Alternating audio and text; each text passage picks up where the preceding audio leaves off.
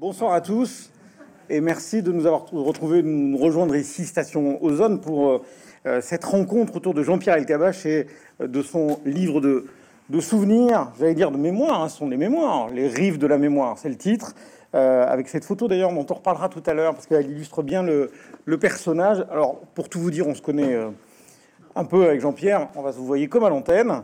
Et euh, on va commencer par le début, Jean-Pierre. Le début, c'est Oran. Euh, on découvre cette enfance dans euh, cette ville algérienne au bord de la Méditerranée, et qui est une enfance heureuse, euh, disons-le, avec euh, euh, votre frère Max, avec Betty, la petite sœur, et avec deux parents, un père que vous admirez énormément, qui se prénomme Charles, et vous allez grandir comme ça au cinquième étage de la rue Bosquet, en famille, en tapant de temps en temps dans un ballon de foot. Ce papa est passionné, j'ai découvert ça, de sport, a eu des responsabilités à l'Olympique de Marseille, est devenu recruteur de joueurs. il y aura comme ça toute une période heureuse jusqu'à euh, un drame qui intervient très tôt euh, dans votre vie d'enfant. votre père va subitement décéder, disparaître. vous ne le reverrez plus quand il va rentrer dans sa chambre et vous, il, est rentré de la synagogue. on le sort d'un taxi sur une civière. Et évidemment, ça va bouleverser complètement votre vie. Et vous aviez, je crois, 11 ans et demi. 11 ans et demi, ouais. Vous étiez petit garçon.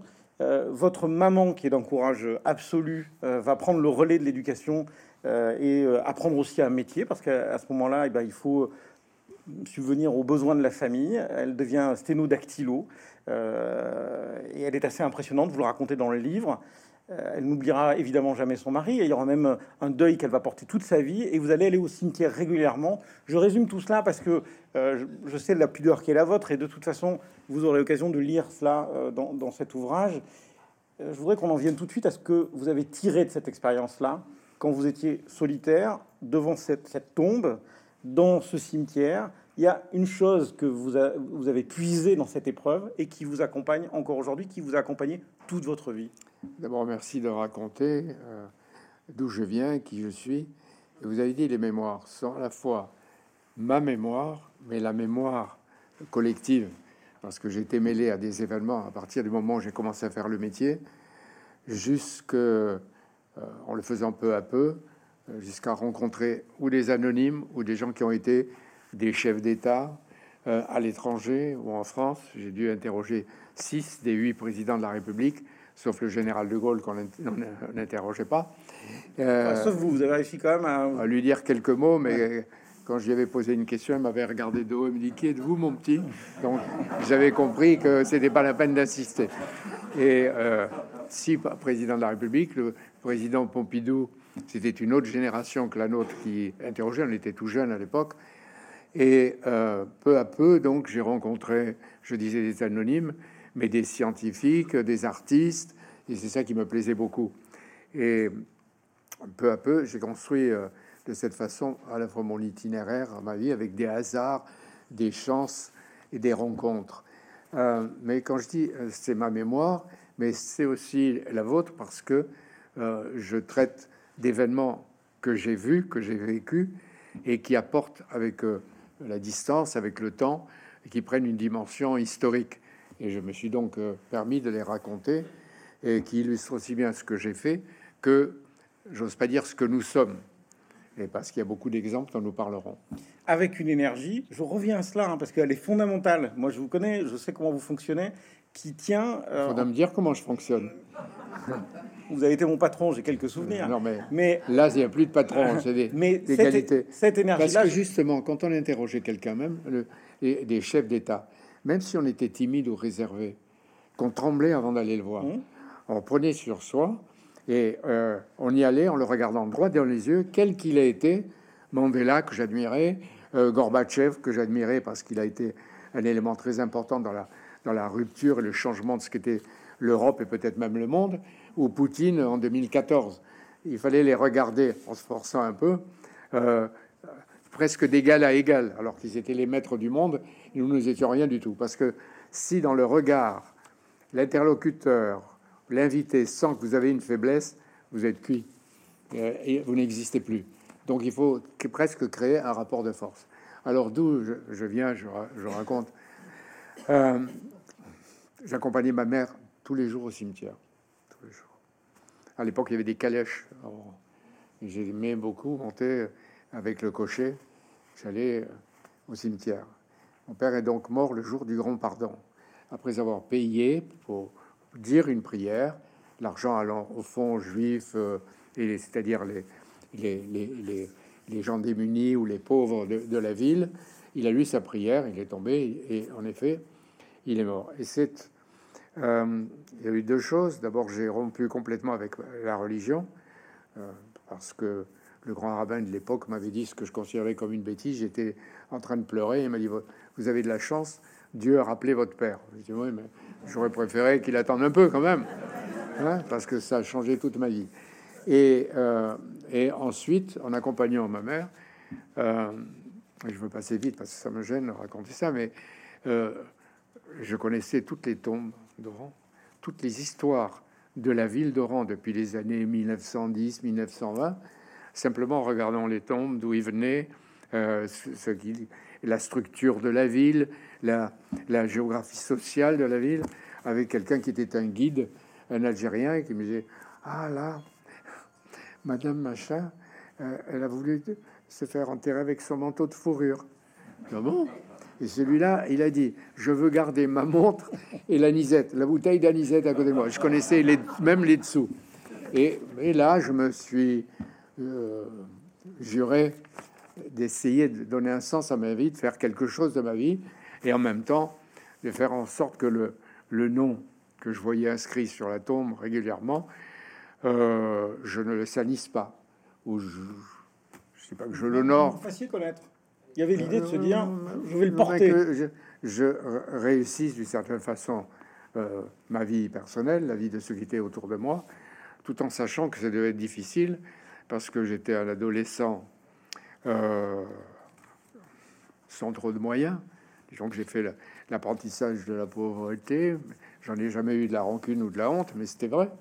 Et vous avez parlé tout à l'heure de ma mère, mais elle faisait partie de ces familles euh, où il y avait 10, 11 enfants, où euh, il fallait que les hommes et les femmes se marient chronologiquement. Ma mère avait dû attendre 6 ans avant de se marier, et les femmes ne devaient que s'occuper euh, du foyer, du mari, et surtout pas faire de métier, etc. Et de sorte qu'avec la mort de son, de son mari, elle a appris différents métiers euh, en tâtonnant. Et je dis quelquefois que je préfère ne pas trop parler de ma mère parce que c'est ce qui me meut peut-être le plus. Dans ces années-là, euh, il y a la volonté de votre mère, mais qui était celle de votre père aussi, dire on fait des études, on lâche rien, on fait des études. Parce que les, gens de la famille disaient bon, il a 13 ans, 14 ans, il va les faire comme tout le monde, il va les vendre des chaussettes, de la quincaillerie, et euh, il faut les mettre au travail, et peut-être un jour. Et ma mère avait entendu son mari lui dire l'école l'école, l'école. Donc elle a fait tout pour qu'on fasse l'école et, on a grandi comme ça au rang. Et au rang, euh, je lui dois presque négativement. Elle m'a tout appris de ce que je ne veux pas dans la vie. L'injustice, le mépris de l'autre, le mépris de la femme. Pas seulement parce que je voyais, comme Camus de sa manière, avec sa mère, je la voyais travailler, je voyais les efforts, je voyais euh, l'absence de reconnaissance. Et puis des gens de ma génération ou un peu plus âgés, je les voyais aussi se comporter avec les jeunes femmes. Et je me disais, je ne ferai jamais ça. Et puis l'injustice, l'Algérien n'existait pas. Euh, L'inculture, euh, parler d'un livre, c'était aberrant. Quoi. Il fallait parler de la plage, du soleil, surtout quand on avait de l'argent, qu'on pouvait y aller. Bon, bref. Euh, mais avec le temps, et puis d'abord, je veux dire aussi qu'Oran, euh, Oran, c'était une ville où euh, la, structure de la ville représentait toutes les différences sociales du moment. Il y avait la marine où habitaient les Espagnols, près du port, les, les gens très riches qui habitaient le front de mer. On y allait rarement, c'était pas tellement notre territoire. la petite bourgeoisie juive qui était dans un quartier près de la place d'armes et du théâtre, et la plus petite bourgeoisie était à côté du théâtre. Et en, écrivant le livre, je me suis rendu compte que les Juifs d'Oran, en tout cas, étaient tellement attachés à la France, tellement attachés à la France, que les noms de toutes les petites rues s'appelaient euh, Wagram, la rue Tilsit, la rue de Marengo, la rue d'Austerlitz, la rue d'Erfurt, et on se rendait compte que c'était toutes les l'épopée napoléonienne et la Révolution, la grande rue euh, spéciale, c'était la rue de la Révolution. Il y a un attachement à la France. Et c'est vrai que quand on est, comme nous, nés de l'autre côté, de l'autre rive, le, plus grand souci, c'était de passer la ligne d'horizon. Et vous avez dit tout à l'heure que j'habitais au cinquième étage. C'est vrai. Comme j'ai raconté, j'habitais au-dessus de la terrasse du théâtre. J'entendais les chanteurs venir répéter, les comédiens dire leurs textes en tenue, en, tenue euh, de scène. Et je pouvais pas y aller parce que c'était un peu cher. Bon, mais il y avait la ligne d'horizon et je voyais les bateaux qui quittaient cette ligne ou alors qui venaient peu à peu, qui grandissaient, qui revenaient vers le port. Et je m'étais juré d'aller de l'autre côté parce que de l'autre côté, j'imaginais qu'il allait avoir la culture, il allait avoir les, livres, il allait avoir les chanteurs que j'avais envie de voir, de connaître tout un univers.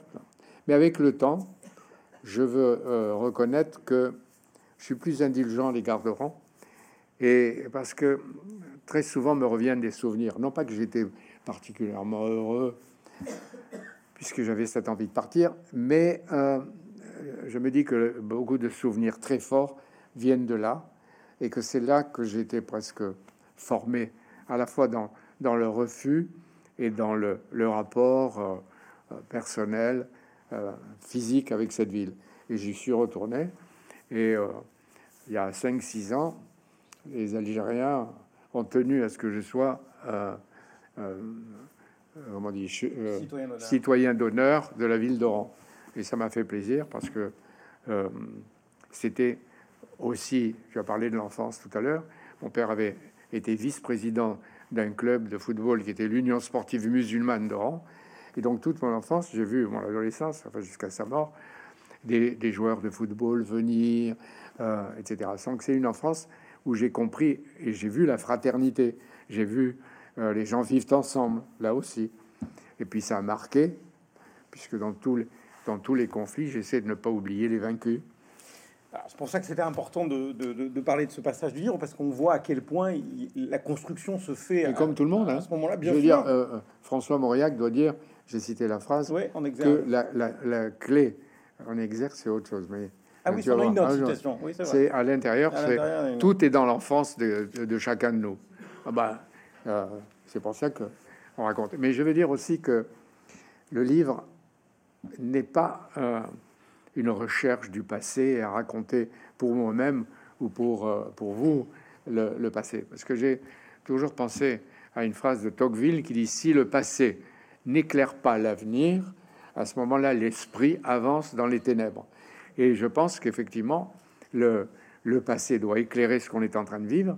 Et c'est vrai que si on voit la, la continuité des thèmes que j'ai traités depuis des années, on voit que ça sert aujourd'hui dans l'actualité, on pourra en parler. Et en même temps, euh, en même temps euh, le futur. Et moi, ce qui m'a toujours intéressé aussi dans le métier, comme vous le savez, c'est pas seulement ce que l'on voit, mais ce qui est en préparation, qui fermente dans la société et qui va à un moment ou à, un autre émerger, que ce soit les hommes, les femmes, les politiques, les artistes, les écrivains.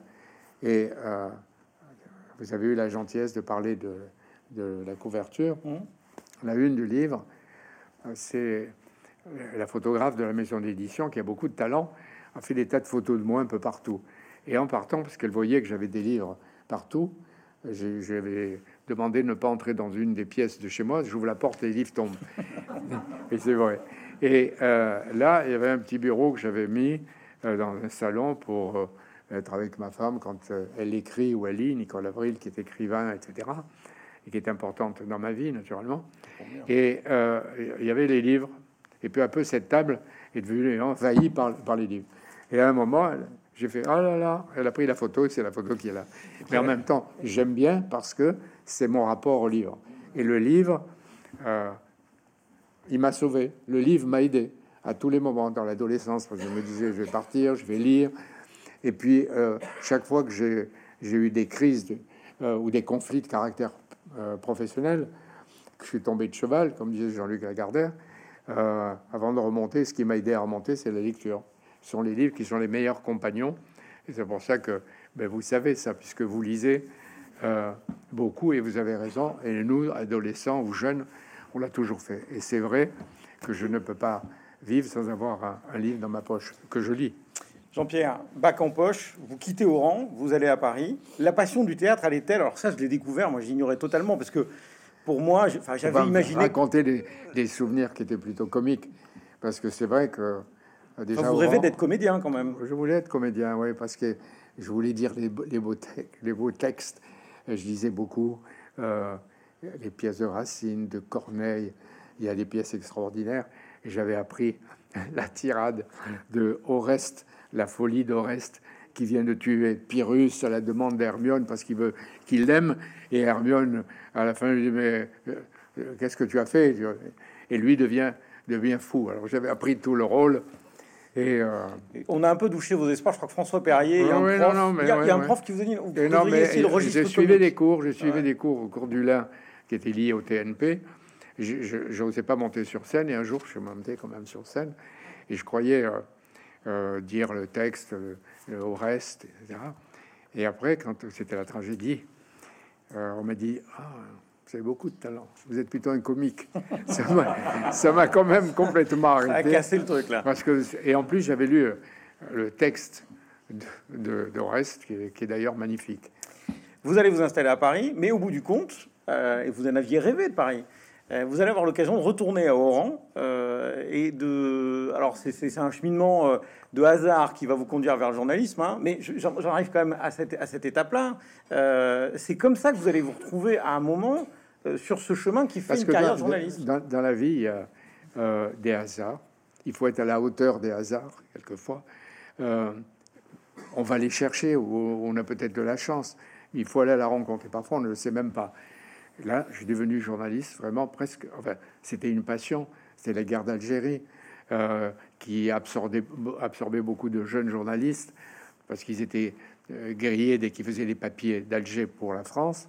Ceux qui étaient euh, en Algérie ou les Algériens ou les autres les poursuivaient. Donc il fallait, il fallait partir. Il fallait les rappeler. Hein. C'était, c'était, oui, être rappelé pareil. C'était une passion, mais je me disais comment je vais rentrer dans ce métier? Et il fallait régler je passe vite là, mmh. une affaire de famille, puisque ma mère avait déménagé et il n'y avait pas d'avion pour Oran, il n'y avait pas de bateau pour Oran. Je suis passé par Alger, je connaissais personne, je m'ennuyais, je traînais. Euh, je me rappelle, j'étais arrivé à 7 heures du matin, je suis allé voir la radio. Et là, je suis tombé sur des types qui avaient été en classe avec moi. Ah, c'est formidable. Bon, et peu à peu, on m'a permis de faire un stage. Je suis revenu après, puis à partir de là, j'étais mêlé à des événements comme des, des putsch des généraux. Avec une petite arrestation au matin d'ailleurs. Une arrestation, une libération assez vite. C'est tous ces événements. Et d'un seul coup, on les mêlait à, ce qui va être l'histoire. Et on y prend goût. Et à ce moment-là, en ce qui me concerne, j'ai toujours voulu être là où se passe le, fait, où, où, ce qui va devenir un événement. Je suis pas contenté de faire comme beaucoup, d'être euh, le cul assis sur un fauteuil et de commenter un jour le Covid, le lendemain la guerre, euh, le surlendemain euh, la, la, réforme des retraites, etc. Et toujours avec autant d'assurance. ce que je, n'ai pas voulu faire, j'ai voulu aller sur le terrain. Et là, on va commencer. Vous allez commencer à entamer une période de votre vie professionnelle où en fait c'est interporteur, c'est-à-dire que vous allez effectivement couvrir ce qu'on n'appelle pas la guerre d'Algérie, mais qui est la guerre d'Algérie. Vous allez y revenir quand bah, la République se met en place, sera l'occasion de rencontres. Euh, vous allez retrouver par exemple un jeune lieutenant qui s'appelle Bouteflika. Vous aurez l'occasion de le revoir en 1999 quand il était président, enfin quand il est devenu président, et il vous accordera sa première interview en tant que président, évidemment. On aura créé des relations, mais il faut dire simplement, mais euh, certains des amis du lycée étaient partis euh, dans la montagne. Et puis après la guerre, les maquis, redescendaient, mais ils, travaillaient dans les bureaux. Hein. Avec les armes, ils savaient pas tirer. Mais ils étaient surtout dans les bureaux auprès des responsables. Il m'avait amené à la radio et tous les samedis dimanches, j'allais à la radio. Et il y avait un jeune type en tenue euh, militaire qui était de service et de garde. Et je le voyais lire que des livres français, beaucoup de livres de Jean Lacouture, des biographies, etc. Et euh, on a commencé à parler. Il me dit Qu'est-ce que tu veux faire dans ta vie Je lui disais Il faudrait essayer d'être journaliste. C'est difficile, mais je sais pas comment faire. Je disais Toi Moi, je veux faire de la politique. C'est des flicas. On avait 24 ans, 25 ans chacun. Et puis bon, il a disparu un moment, ben, il a eu des tas de responsabilités, il a disparu. on l'a retrouvé quand il était président. Et c'était une époque où il disait, essayez de dire aux, Français, au gouvernement français, si vous arrivez à les connaître, ce que je disais déjà au général de Gaulle, envoyez-moi des profs, envoyez-moi des, des, fonctionnaires qui viennent renforcer l'État algérien, parce que sinon je vais être obligé d'arabiser et je ne veux pas. On n'y a pas envoyé beaucoup de fonctionnaires. Non, vous le racontez, euh, vous avez discuté avec des politiques français à l'époque et euh, de toute évidence, il n'y avait pas de volonté de ce côté-là. Et puis vous dites d'ailleurs que c'était une erreur, parce que ce qu'on retient dans le, dans le livre. Euh, donc, vous devenez journaliste à part entière, vous intégrez la, rédaction, je crois que ça s'appelle Paris Inter à l'époque, la rédaction nationale. Il faut sauter les étapes. Ouais, il faut qu'on avance. Il y avait Paris Inter, France Inter. Et donc, alors je vais arriver sur une période qui a été très importante. Il se trouve que Jean-Pierre Elkabach euh, Doran a appris l'allemand. Euh, en sixième, vous entrez, on vous dit faut choisir une langue étrangère. Et vous, à la grande surprise, pour pas dire fureur de vos parents, vous dites bah, je vais apprendre l'allemand. Ça vous a euh, formidablement servi, puisque vous avez eu l'occasion de vivre, et grâce à la pratique de l'allemand, des moments majeurs, historiques, vous êtes devenu un spécialiste de ce qui se passait en Allemagne à ce moment-là, en pleine guerre froide. C'est-à-dire que après 68, on m'a écarté. C'est la première fois que sous le général de Gaulle, on m'écartait. Il y a eu d'autres Il y en aura d'autres. Il y en aura d'autres. Bon, j'étais à Toulouse. On disait ils sont exilés à Toulouse. Il y avait 100 journalistes qui avaient été euh, euh, licenciés et une trentaine, dont moi, qui étaient allés, comme on me disait, en province en exil. moi, c'était Toulouse. Et de là, on m'a appelé euh, pour essayer de travailler avec quelqu'un qui était en Allemagne, qui était le correspondant depuis longtemps et qui détestait les Allemands parce qu'il se souvenait de la guerre. Il voulait pas entendre parler, il voulait pas aller à Berlin parce qu'il y avait des monuments encore détruit la Gedächtniskirche, l'église qui était au centre de Berlin. Je voulais pas y aller, donc j'ai commencé. Et euh, du jour au lendemain, on m'a envoyé à Berlin. Et c'était Nixon euh, qui arrivait, et euh, le chancelier s'appelait Kissinger, celui qui a reçu une baffe de, de Blair et Klarsfeld parce qu'il avait été dans les jeunesses nazies. Et quand je suis arrivé, je vais oublier un peu la pratique de l'allemand, parce que vous, vous êtes en train de faire de moi un héros de l'allemand. non, pas un héros, parce que je sais bien qu'il y a une traduction qui a été euh, un peu acrobatique. Je, devais faire en direct sur ce qui était la, la, télévision numéro 1, la TF1 d'aujourd'hui. Il fallait retransmettre en direct. L'anglais, je pouvais. L'allemand, je me rappelais pas. Et le chancelier prend la parole. Et heureusement, j'avais trouvé un ancien discours qu'il avait fait sur euh, un autre sujet. Et j'ai lu ce qu'il disait, qu'il avait dit avant en donnant le sentiment que c'était en direct. Et euh, tout le monde a cru que c'était ce qu'il disait. Mais j'ai pas recommencé ce plaisanterie, mais c'était du sauf qui peut. ça a marché. Ça a marché. Il y a dans ce livre. Mais euh, j'ai pas toujours euh, trafiqué la vérité. on va considérer que c'est la seule fois où vous l'avez fait. Là, en l'occurrence, il y a des photos dans le livre. Je m'y arrête un instant sur cette période-là, parce que l'image parle, hein, et on vous voit notamment en 70 euh, lors de la rencontre entre le président du conseil de la RDA et Willy Brandt, qui était chancelier euh, euh, de RF1, c'était Erfurt. Et eh ben, vous êtes entre les deux hommes avec un micro. C'est vraiment la souris, le reporter, ce que vivent tous les reporters de, radio. Mais c'est des périodes. Je l'ai fait, moi. Vous avez adoré ça. Fait tous les, tous les métiers. Et quand on était correspondant, on faisait à la fois des commentaires à la télé, mais des reportages sur des tas d'événements.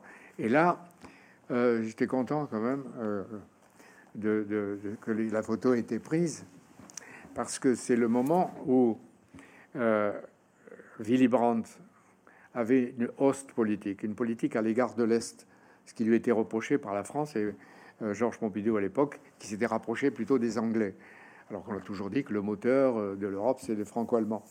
Et Brandt a essayé de se rapprocher de l'autre Allemagne. Et ça a été la première rencontre, il y en a eu trois, donc une à Erfurt, c'était la première fois. Les deux, le chef le gouvernement d'Allemagne de l'Est et l'autre se rencontraient. Et pourquoi il le faisait Pour permettre peu à peu à, à, des jeunes euh, d'aller voir leurs parents ou leurs grands-parents qui étaient restés de l'autre côté du mur. Et pour y passer, il fallait des autorisations parce qu'on n'y allait pas. Il y avait la, la Volkspolizei, la, police euh, euh, qui était à tous les coins. Il y avait des, des contrôles, et on pouvait pas passer. Et ce que voulait faire Brandt, c'est de, réconcilier. Mais Brandt, j'étais correspondant, je le suivais partout, y compris quand il est allé à Varsovie s'agenouiller devant les ghettos. Vous avez bien failli, mais involontairement, euh, empêcher que l'image soit tournée, parce que c'est votre cadreur, votre caméraman qui dit non, pousse-toi de là. Réalisateur. Oui, oui, parce qu'on se disait voilà, euh, le, monument, le, monument du ghetto était là, et le, le chancelier arrivait comme ça, et en matière de télé, on dit bon, souvent pour montrer qu'on est dans l'événement, tu vas te mettre, tu vas, tu vas voir dans le dos l'arrivée de, de, de bande. Mais au bout d'un moment, on a vu qu'il allait vers le, vers le monument et qu'il allait s'agenouiller.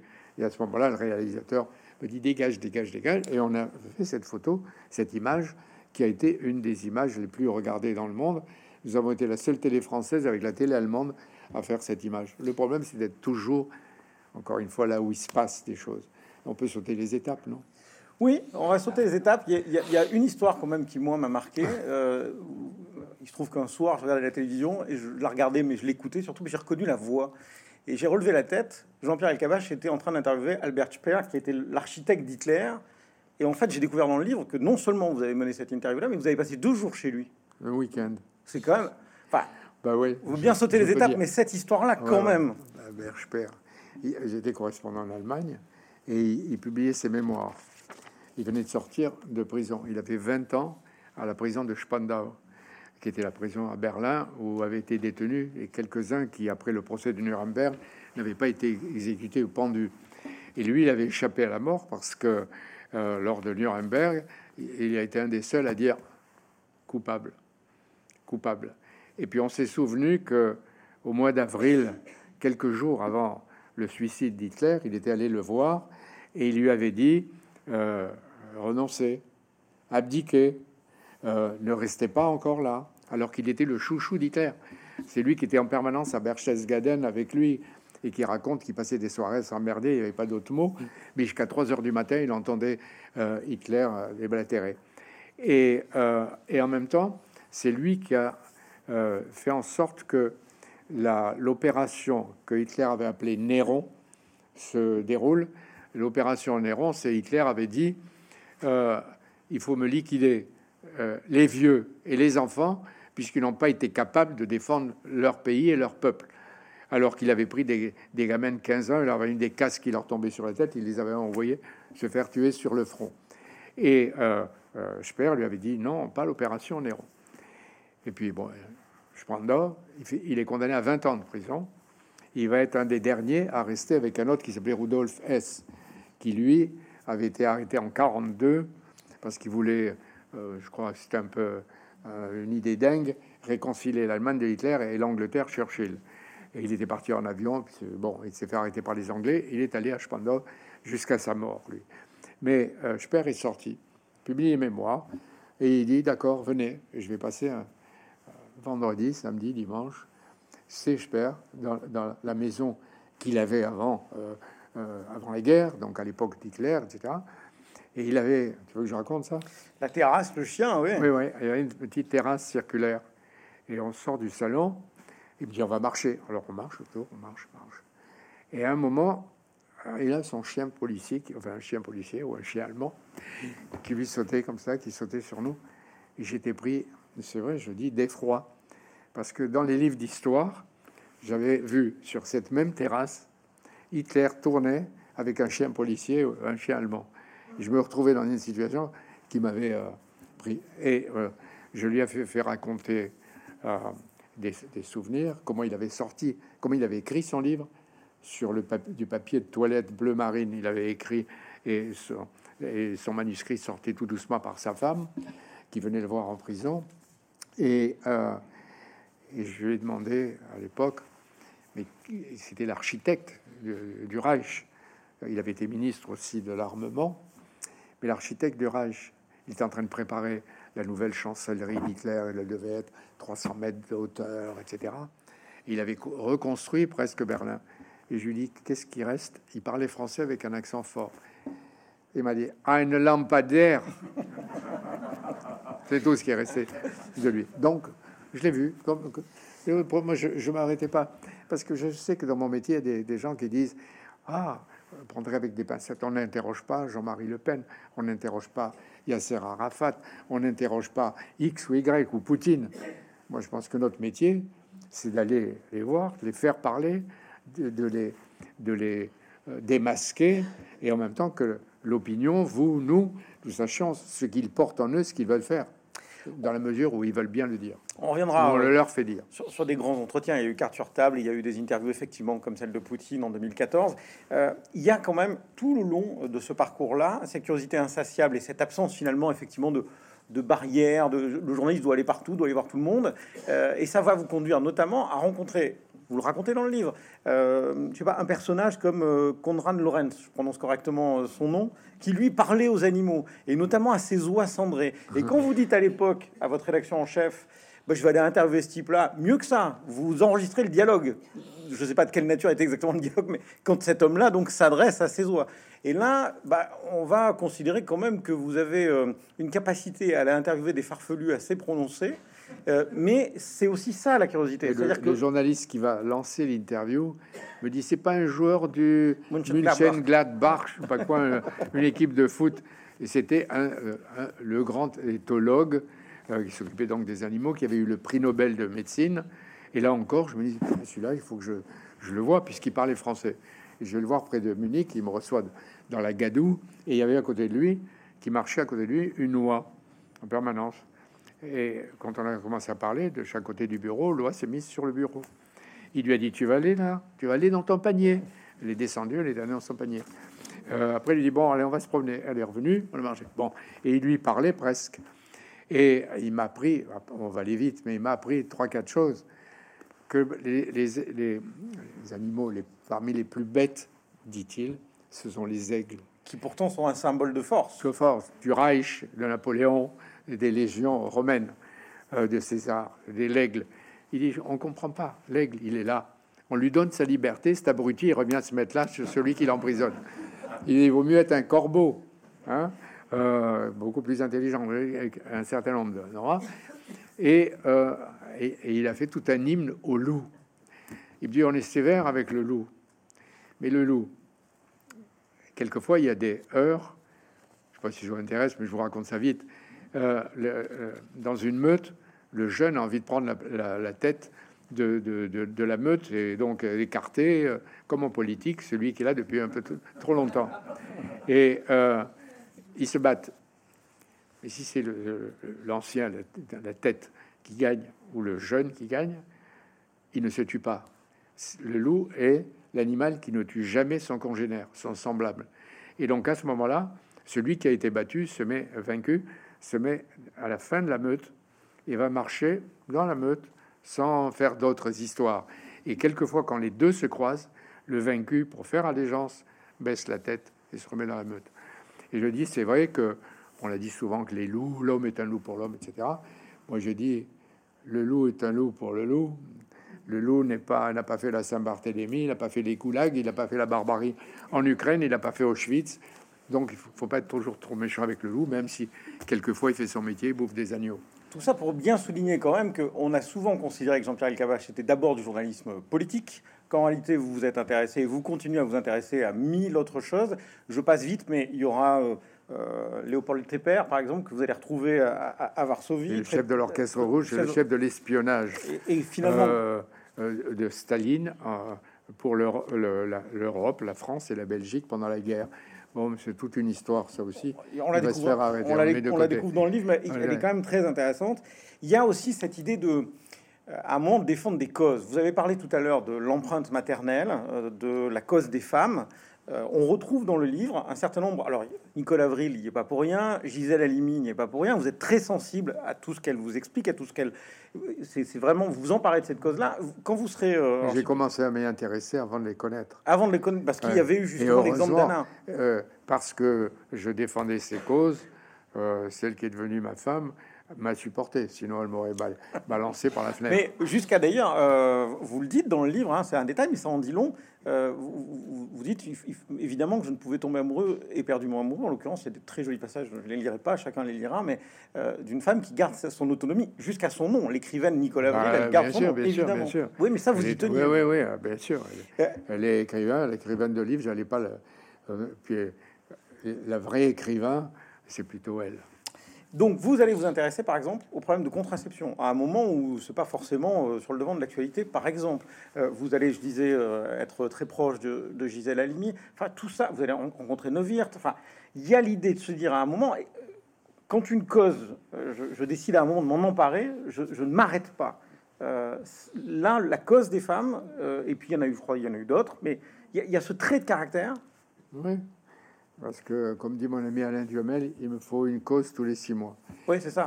mais là, il exagère. À la rigueur, tous les ans. Mais, mais je me suis intéressé sans le savoir à l'environnement, avec René Dumont, qui a été le, le père de tous les, les, héritiers qui ont dévoyé sa, sa pensée. Mais qui suscitait des railleries, des sourires. Enfin, c'est le type qui, avec on le pour un, givré, verre d'eau à, un verre d'eau à la télé, il dit ça, vous verrez, il n'y en aura plus beaucoup. Et l'eau potable, vous, verrez ce que ça va être. Les voitures, vous allez voir à un moment, et vous n'allez pas avoir d'électricité. Et là, alors à l'époque, il est fou ce type. Et puis finalement, euh, il, n'avait pas tort. Mais il y a eu lui, il y a, Cousteau, il y a tout ce que j'ai vu dans des, situations différentes et euh, euh, marquant, si je peux dire, une cohérence dans ce que j'ai fait dans ma vie professionnelle. Bah, ce que je fais. avec la pierre angulaire qui est la curiosité permanente. C'est-à-dire qu'il il n'a pas tort euh, du Hamel parce que moi j'ai des souvenirs où euh, tout d'un coup euh, Jean-Pierre Elkabbach disait les forêts, il faut s'intéresser aux forêts, les océans. Effectivement, on avait, je crois que c'est oublié son nom, Christian Boucher, donc Christian voilà, spécialiste de la mer. Mais il y avait comme il y a, et, ça manifestement, et ça correspond aussi à l'idée de dire il faut sortir des, des sentiers battus, arrêter de faire tous les mêmes sujets. C'est une obsession, ça. L'obsession.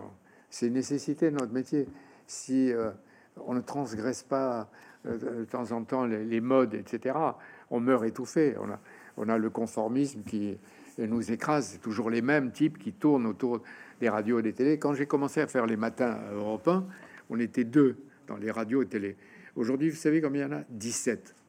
17. Et donc, 17, ça veut dire que tous les matins, vous avez un politique et le, le, surlendemain, vous le trouvez ailleurs, et après, et il tourne. Et même aujourd'hui, regardez sur la guerre d'Ukraine, les commentateurs, vous les voyez, un, il est à LCI un soir, vous le voyez le lendemain matin à BFM, le surlendemain à CNews, vous dites, mais bon, ça tourne, et, souvent les mêmes. Et moi, j'ai essayé, comme je disais tout à l'heure, euh, m'intéresser aux forêts, peut-être aux arbres, à l'eau, à la mer, aux, aux océans, et au philosophe, oui, au philosophe. Il y a une phrase de Raymond. Il, y a une phrase fallait toujours un philosophe avec moi. C'est vrai. Il y a une phrase de Raymond Devos dans le film, dans le livre. Dans le livre, il n'est jamais euh, trop tard pour s'enchanter. Je crois que c'est ça hein, qui vous, et ça vous avez marqué. Vous avez décidé. Euh, enfin, ça fait partie des choses qui vous correspondent, euh, en tout cas dans la quête que vous devez avoir. Mais, mais je le fais pour transmettre. Je le fais. Je m'enrichis et je me suis beaucoup formé.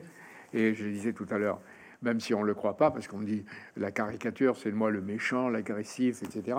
Bon, je, peux être dur, et je pouvais, et je peux être dur avec euh, des gens qui méritent de l'être, euh, des perroquets, des types qui n'arrêtent pas de se répéter, et donc qui méprisent les gens que vous êtes.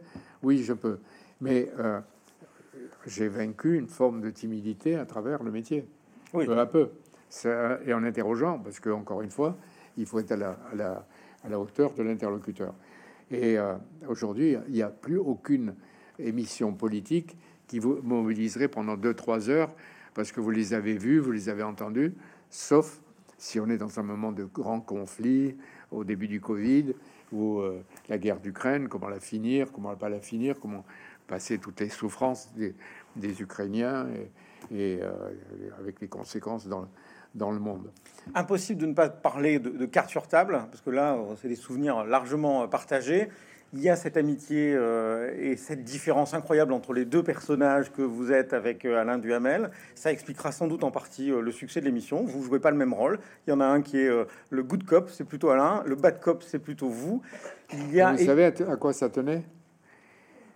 Alain était blond, avec des yeux bleus. Il sautillait, c'était gentil.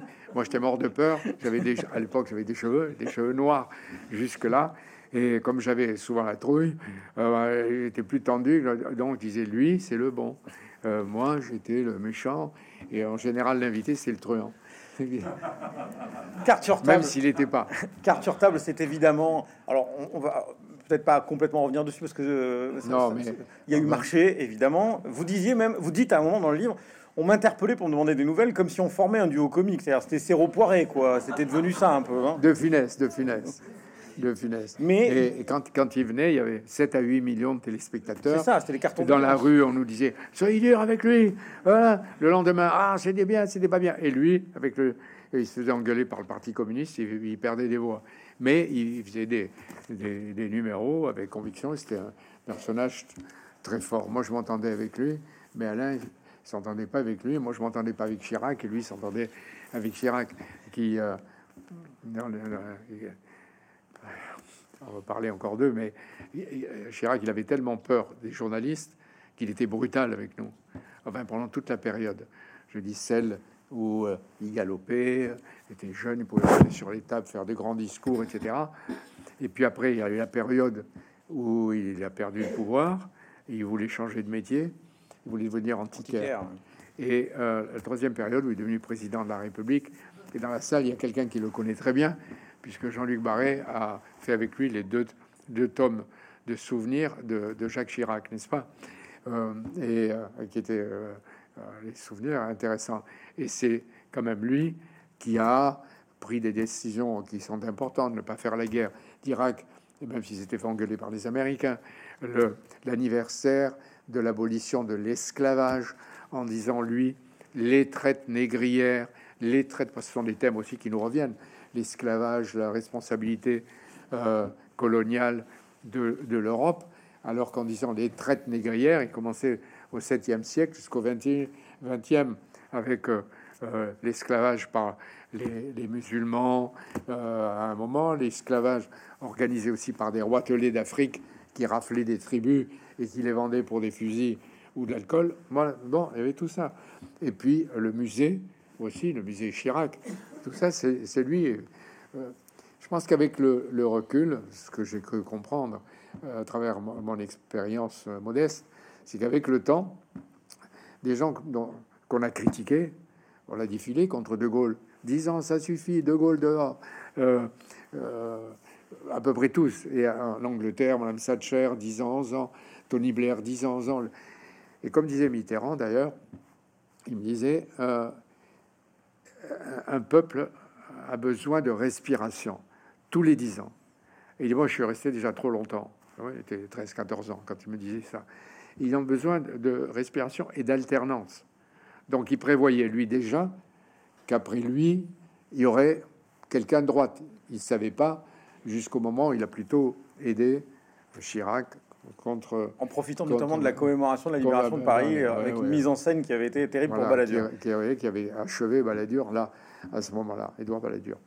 Euh, Mitterrand, et avec le temps, on, on donne, à ch- on voit mieux ce qu'ils ont représenté pour nous, ce qu'ils qu'ils laissent de traces dans l'histoire. Aussi bien Giscard, parce que Giscard avait nommé Chirac, Giscard et Chirac avait nommé Simone Veil. euh, ils sont liés. Elle, Simone Veil, qui a été qui a porté la loi, qui porte son nom. Chacun a fait quelque chose. Chacun.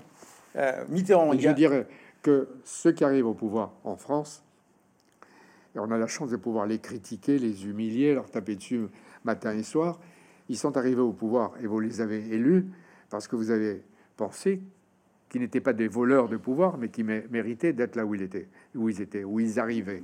Et il y avait chez eux, selon les milieux d'où ils venaient, une ténacité, une opiniâtreté, une volonté de grimper euh, parfois jusqu'au sommet, ou en tout cas assez haut pour laisser aussi euh, une marque ou une trace dans l'histoire. cette observation-là, euh, elle vous a captivé et elle conduit quelquefois à dire mais le Kabash, il est fasciné par le pouvoir. Vous, vous avez là-dessus une réponse qui est assez simple. Vous dites mais moi, je c'est pas le pouvoir, c'est l'observation de cette conquête-là. Je, La ce que vous conquête et l'exercice. ce que vous expliquez dans le livre, c'est ça. Il faut que je sois aux premières loges, sinon comment je le raconte? Ah ouais, Mais ça, vous pouvez comprendre la critique ou vous la comprenez pas cette critique Bien sûr, euh, bien sûr que je la comprends. Mais c'est euh, ou des mensonges ou des hypocrisies. Parce que ceux qui me reprochent d'avoir euh, rencontré des hommes ou des femmes politiques, euh, parfois ils sont mariés avec une femme ou un homme politique. Et, et, et parfois, et souvent, ils en font autant. Mais c'est qui aime bien châtie bien, vous les connaissez? Vous savez ce qu'ils portent en eux, ce qu'ils ont envie de dire. Ce, et puis, c'est, vous avez dit la conquête, mais c'est en même temps l'exercice du pouvoir. Co- comment est-ce qu'ils écoutent et Comment ils décident Comment ils décident d'envoyer euh, des gens, des forces spéciales pour aller démolir un groupe de terroristes euh, dans le Sahel? Comment ils décident d'aller en Ukraine ou de pas y aller, qui les, qui les aide, comment ils réfléchissent, comment ils prennent la décision? Euh, c'est ça qui m'intéresse. C'est pas les ors des palais ni l'argent. Je m'en fous de ça. Et même quelquefois, quand je me souviens la première fois où je suis rentré dans un ministère, ah, la République, j'avais jamais mis les pieds là. Je me disais, moi qui viens d'Oran, le petit quartier pourri, je suis là dans les. Ou quand j'ai assisté aux conférences de presse du général de Gaulle, je me dis, c'est une chance inouïe, mais c'était pas, c'était pas pour euh, me, rassasier du pouvoir, c'est de voir comment, comment il fonctionnait. Et si j'avais pas fait ça, je pense d'abord que ma vie aurait été différente, mais peut-être j'aurais transmis moins de choses mais j'aurais pas rencontré Mandela, j'aurais pas discuté cinq fois avec Gorbatchev au Kremlin, à Paris et à Lyon, peut-être même à Bordeaux et à, Sciences Po à Paris devant des étudiants. J'aurais pas interrogé euh, Anwar El Sadat, l'Égyptien, qui venait de déclencher une guerre contre Israël, qui perdait la guerre, qui était menacé de mort, menacé de mort, mais qui disait malgré tout, je veux aller à Jérusalem et parler devant le Parlement de la Knesset. C'est ça.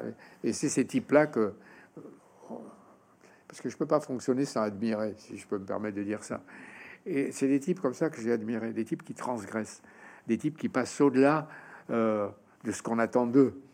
Brandt fait la politique à l'égard de l'Est, il va les rapprocher les deux, et un jour il y aura qu'une Allemagne de deux mais c'est lui qui a commencé. Et à ce moment, vous avez l'occasion d'ailleurs, vous le rappelez dans le livre, d'en parler avec Roland Dumas, avec euh, François, François Mitterrand. Ils n'y croient pas du tout euh, à tout ça. Hein. Mais, je mais je dis, c'est des types comme Sadat, comme Gorbatchev, qui a changé l'Europe, qui a changé l'Union soviétique, qui est devenue la Fédération de Russie, qui a perdu le pouvoir, qui est méprisé dans son pays.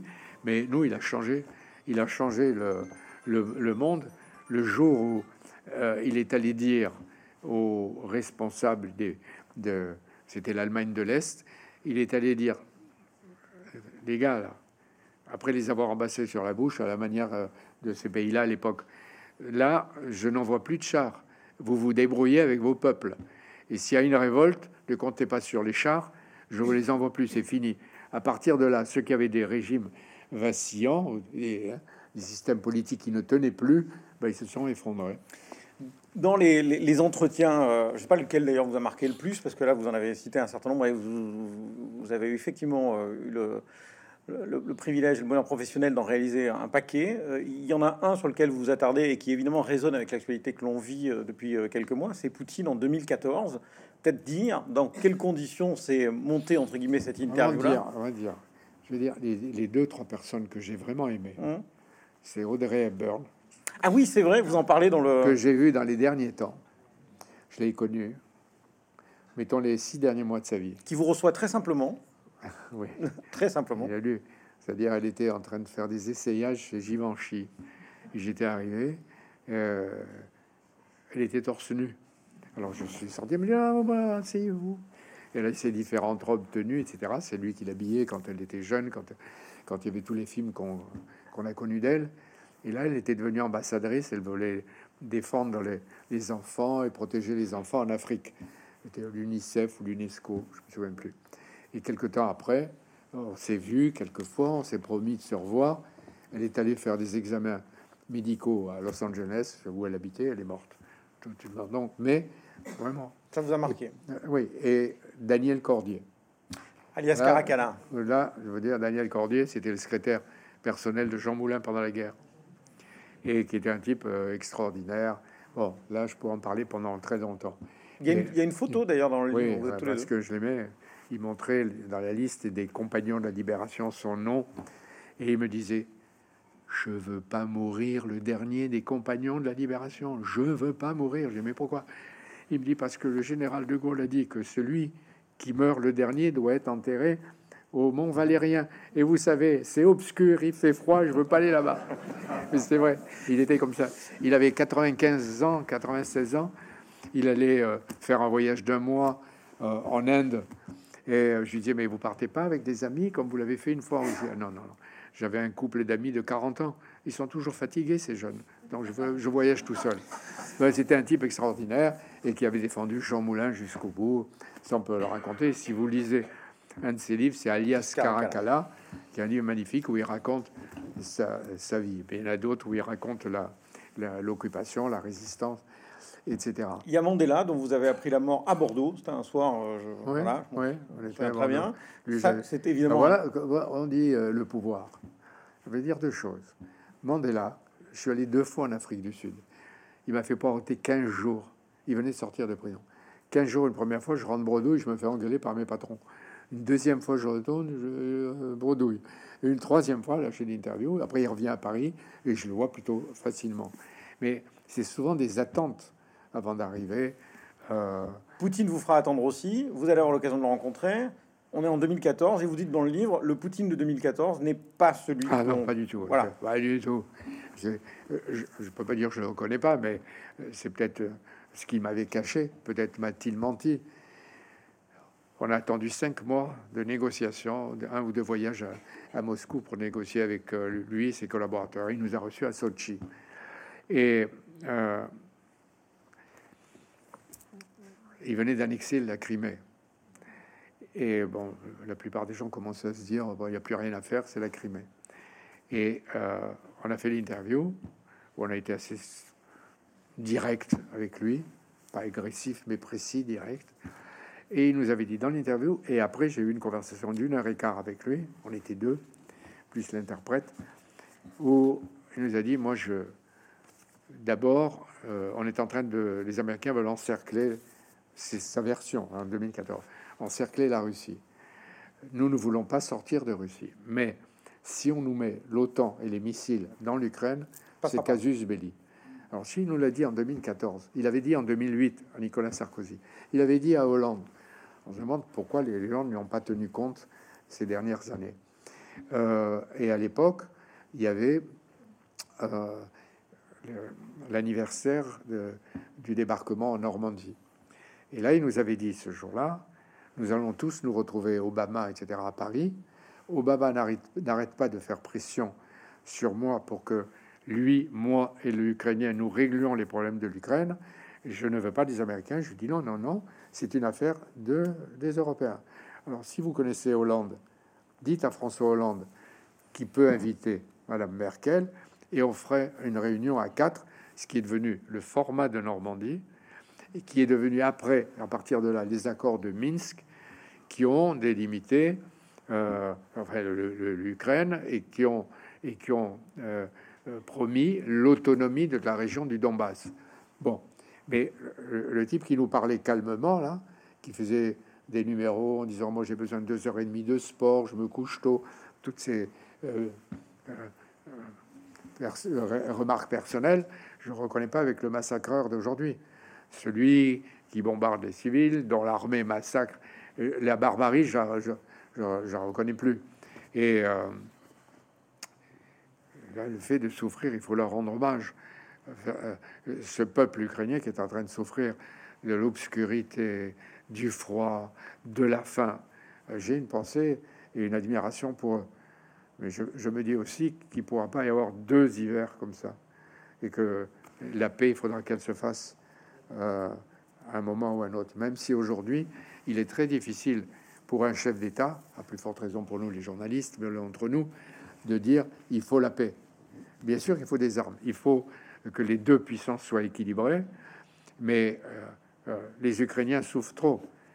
Il faudra qu'un jour il y ait des discussions. D'ailleurs, hier, et il n'y en a pas beaucoup qui le, qui le relèvent, les Américains et Anthony Blinken, qui est le ministre des Affaires étrangères de Biden, a dit a proposé aux Russes et aux Ukrainiens qu'on en revienne aux frontières du 24 février, c'est-à-dire on en revient à ce qui était euh, le, rapport entre la Russie et l'Ukraine avant, avant la guerre, c'est-à-dire que la Crimée reste euh, aux Russes, que le Donbass devienne un peu autonome, et euh, il faudra trouver quelque chose pour les Ukrainiens, mais c'est un pas de plus, et vous allez voir que tout doucement les Américains vont forcer les uns et les autres à ouvrir des discussions parce que ça ne peut pas durer. Mais je rends hommage à euh, Zelensky, euh, au courage de ceux qui sont là, au peuple ukrainien. Et je souhaite, moi, que la paix ait lieu. Dès qu'un chef d'État le dit, il se fait engueuler. ne peut pas dire. Il peut dire la paix. Il ne peut pas dire euh, il faut pas humilier tel ou tel. On le lui reproche. Mais c'est vrai, encore une fois, que le Poutine que j'ai connu, à qui j'ai serré la main comme ça en le regardant bien en face, et le Poutine d'aujourd'hui, alors là, c'est. Alors, je ne sais pas s'il vous avait menti, peut-être, mais euh, là, et il faut faire attention à la propagande qui peut venir ou du camp russe ou du camp américano-ukrainien, européen.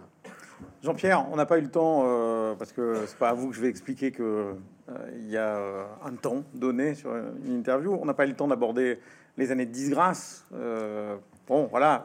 Ah oui, oui, oui, tu as dit tout à l'heure, j'aime le pouvoir. Je veux quand même dire. Vous êtes fait virer souvent. Je me suis fait vider sous De Gaulle, sous Giscard, sous Mitterrand, sous Chirac et Juppé, 4-5 fois. Bon, pour un type qui aime le pouvoir, il faut dire, je suis... il m'aime pas. Deuxièmement, euh, et ça, j'aime le dire aussi, euh, je m'intéresse beaucoup. D'abord, 81, j'étais vidé. Bon, ça fait du bruit, ça fait tam-tam, on m'a caricaturé. On a même annoncé votre suicide. Oui, oui, on a même annoncé que j'étais mort. Ça m'avait surpris. On était venu voir chez moi si euh, où était mon cadavre. Hein. Les policiers, les, pompiers, bon, tout ça, c'est ancien. Il n'y a pas de rancune. Je m'en fous. Mais j'ai vu ce, ce que ce qu'est la meute que vous détestez. C'est un truc, ça euh, ah, Ça, alors, euh, je l'ai en horreur. Le, euh, tout le système qui se met en place et qui peut vous broyer, vous tuer, vous, vous, vous tuer, ou vous faire en sorte que vous vous tuez vous-même.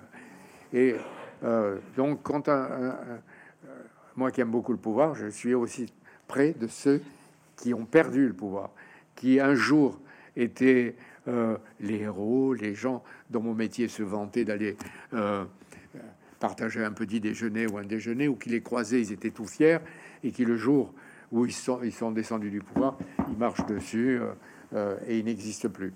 Moi, ça m'a intéressé, ces histoires, les histoires des aventures d'homme à homme, d'homme, et de voir quand les lumières s'éteignent, qu'est-ce qu'ils deviennent? On peut dire, on s'en fout, bien sûr, et on peut pas changer leur destin. Tant pis pour eux, ils ont échoué, ils ont... Mais c'est intéressant de voir aussi cet aspect. Et d'ailleurs, il y a une phrase de Victor Hugo qui dit, euh, ben, il y a des phrases par-ci par-là qui peuvent nous revenir en mémoire en allant vite. Victor Hugo dit,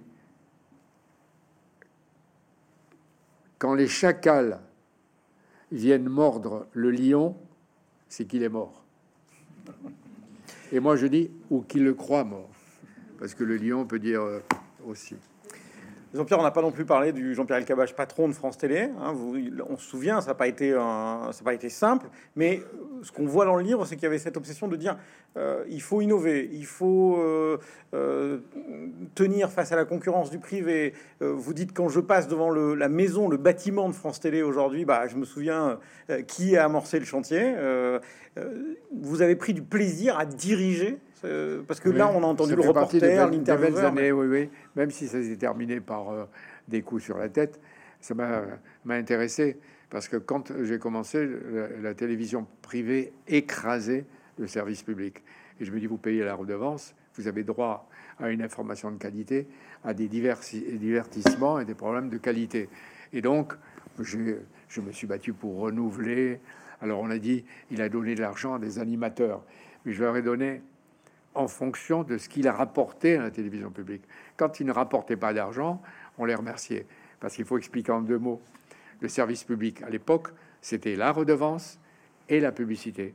Et pour avoir la publicité, bah, il fallait des programmes avec euh, rajeunir, féminiser, etc. Et si vous ne le faisiez pas, eh bien, euh, vous, descendiez. Et, le, et ceux qui vous avaient nommé, vous tirez dessus parce que vous n'étiez pas capable de remonter.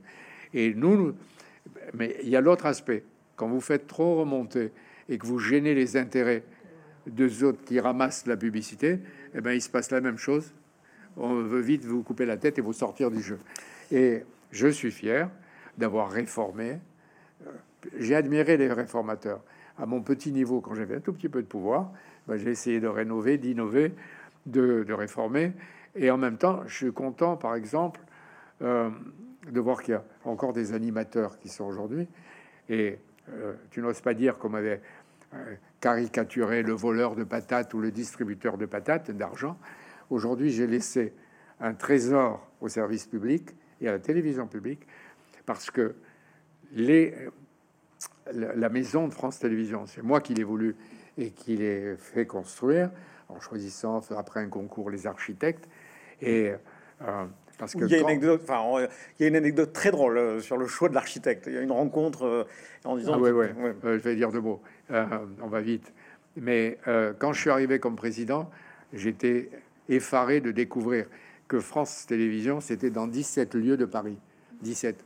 Et pendant trois ans, j'étais président, j'en ai visité 13 parce qu'il fallait passer la journée avec les gens qui étaient là, les techniciens, etc. Et il y avait aussi beaucoup de producteurs extérieurs qui s'en mettaient plein les poches. J'ai dit, moi, on va essayer de construire un, ensemble assez vaste pour que la production se fasse en interne. Et il a fallu faire des travaux. C'était mon prédécesseur qui avait choisi le terrain, etc. Et à un moment, après un concours, il y avait deux, hein, ça que tu fais allusion, il y avait deux projets. Je savais pas comment choisir. C'est pas mon métier, je savais pas. Et on disait que le président d'une entreprise publique ou même de l'État doit lui choisir. Je sais pas quoi faire. Et un jour, voyant Mitterrand, je lui dis Vous pouvez pas demander à, Monsieur Paye, l'architecte du Louvre, de, me recevoir. Bon, il s'est arrangé. D'abord, il m'a fait la gueule, François Mitterrand, puis après, il m'a facilité le contact. J'ai dîné avec ce, l'architecte et euh, je me rappelle, c'était chez Lip. Et je lui ai dit Est-ce que vous voulez venir voir les maquettes? Est-ce que vous voulez que je vous raconte euh, les projets? Je me disais Je pars ma soirée. et, et puis, je ne veux pas d'argent. Je n'avais pas parlé d'argent, mais je veux pas d'argent. Je dit Mais alors, comment on choisit? Eh bien, Je vais vous donner un conseil. Le conseil m'a servi longtemps. Vous allez les recevoir un après l'autre. Il y en a un qui va vous dire L'architecte, c'est moi. Hein, c'est comme ça, vous ne touchez pas, c'est comme ça, c'est mon projet. Et l'autre, il va venir, il va peut-être vous dire, euh, je sais pas, euh, on va construire, mais la construction, l'architecture, c'est du vivant. On va faire bouger le truc. Je ne sais pas. Celui-là, il faut le prendre. Celui qui est plein de certitude, vous le foutez dehors. Et euh, souvent dans ma vie, je dis, celui, je vais ajouter deux, trois, deux, trois anecdotes et après on arrête. On déborde, hein, Jean-Pierre. Comme d'habitude, euh, mais on déborde. Deux, trois anecdotes. Et des, des, phrases qui me restent et qui m'ont marqué. J'étais jeune journaliste Alger et un soulèvement des étudiants et l'armée française tire. Michel Debré, Premier ministre. Je raconte vite. Il, il, obtient que le général de Gaulle le reçoive après 23 heures. 23 heures, de Gaulle disait, on dort. Il le reçoit. Et il arrive, Michel Debré, avec sa passion, sa colère, mon général, mon général, le sang coule Alger, le sang coule Alger. De Gaulle le regarde, laissez-le sécher, Debré. Et toute la carrière, souvent la phrase me revient. Après, j'ai vu quelqu'un qui je, je, passe, qui s'appelait Jacques Pilan, qui était un très, ah, très fort, qui a beaucoup aidé euh, François Mitterrand, puis après Jacques Chirac. Et euh, il disait à peu près la même chose pas d'impulsivité. Quand vous êtes chef d'État ou chef d'entreprise, il faut pas répondre du tac au tac à la moindre des attaques.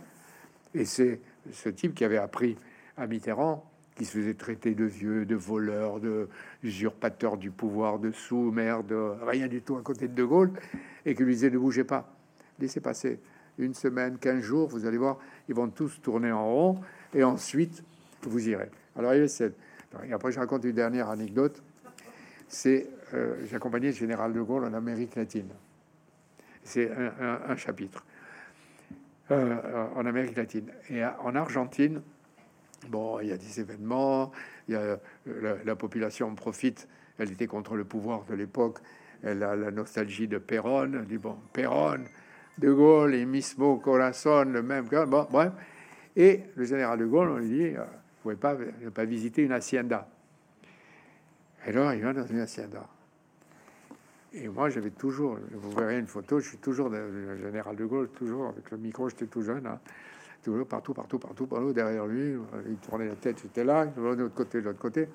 Bon, j'étais entre lui et Yvonne, sa femme. Et on lui fait faire, on va faire des, chevaux qui tournent, des grands, des petits, des chevaux de course, des petits, des poneys, pendant deux heures. Et je vois, elle le regardait comme ça. J'ai entendu. Et à un moment, il, il, il vers elle et lui dit Yvonne, un cheval et on s'en va. Alors souvent, je dis à ma femme, un cheval en sort là. Bon, enfin voilà, merci de votre patience parce qu'il faut que, que je me taise. Merci beaucoup.